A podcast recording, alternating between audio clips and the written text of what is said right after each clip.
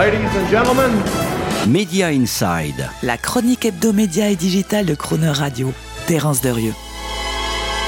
Nous avons commenté plusieurs fois à quel point la course aux abonnements s'intensifie depuis quelques mois entre tous les grands acteurs mondiaux du streaming. Fini les souscriptions faciles et engrangées à l'appel auprès d'abonnés confinés chez eux, peu regardant sur leurs dépenses de divertissement. Pour rester dans la course, pour maintenir un rythme de croissance et un nombre d'abonnés élevé, et bien démontrer au marché financier qu'ils réussissent à faire pivoter leur activité de médias ou de studios traditionnels vers le à la demande, les grands acteurs n'ont pas 36 000 solutions.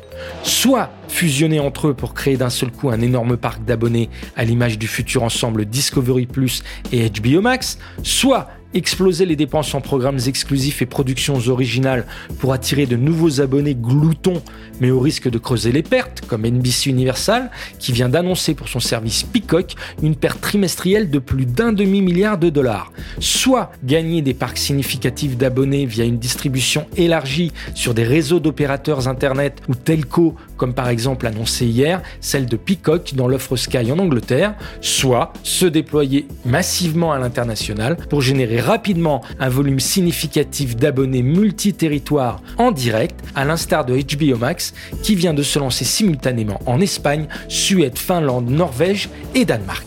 Et puis, et puis, il y a la différenciation avec les concurrents par l'innovation produit. Je veux parler de l'hybridation. D'autres experts parlent aussi d'agrégation 2.0. Hybrider une offre de streaming va ainsi consister à en enrichir la nature 100% audiovisuelle avec des contenus de divertissement qui ne sont pas des séries ou des films. Apple et Amazon sont probablement les premiers à avoir eu l'intuition de l'hybridation. L'abonnement tout en un Apple One réunit ainsi les offres Apple TV+, Apple Music et le service de jeux vidéo Apple Arcade. Et Amazon offre la possibilité de s'abonner à la fois à Prime Video, Amazon Music et bientôt Luna, son service de cloud gaming. Le même mouvement est aussi du côté de chez Disney, qui veut combiner les offres de ses parcs à thème ou de ses bateaux de croisière avec celles de Disney+. Mais il ne s'agit là que de juxtaposition, de bundle commercial comme on dit, pas de véritable hybridation. C'est en fait Spotify et Bertelsmann qui illustrent le mieux l'hybridation, cette agrégation version 2.0 du streaming. Spotify, dont le service combine des morceaux de musique et du non musical et même des audiolivres surtout avec le rachat la semaine dernière de la plateforme d'audiobooks Findaway. Et Bertelsmann qui annonce une super app de streaming dans un même abonnement avec des films, des séries, de la presse magazine, des audiolivres et de la musique.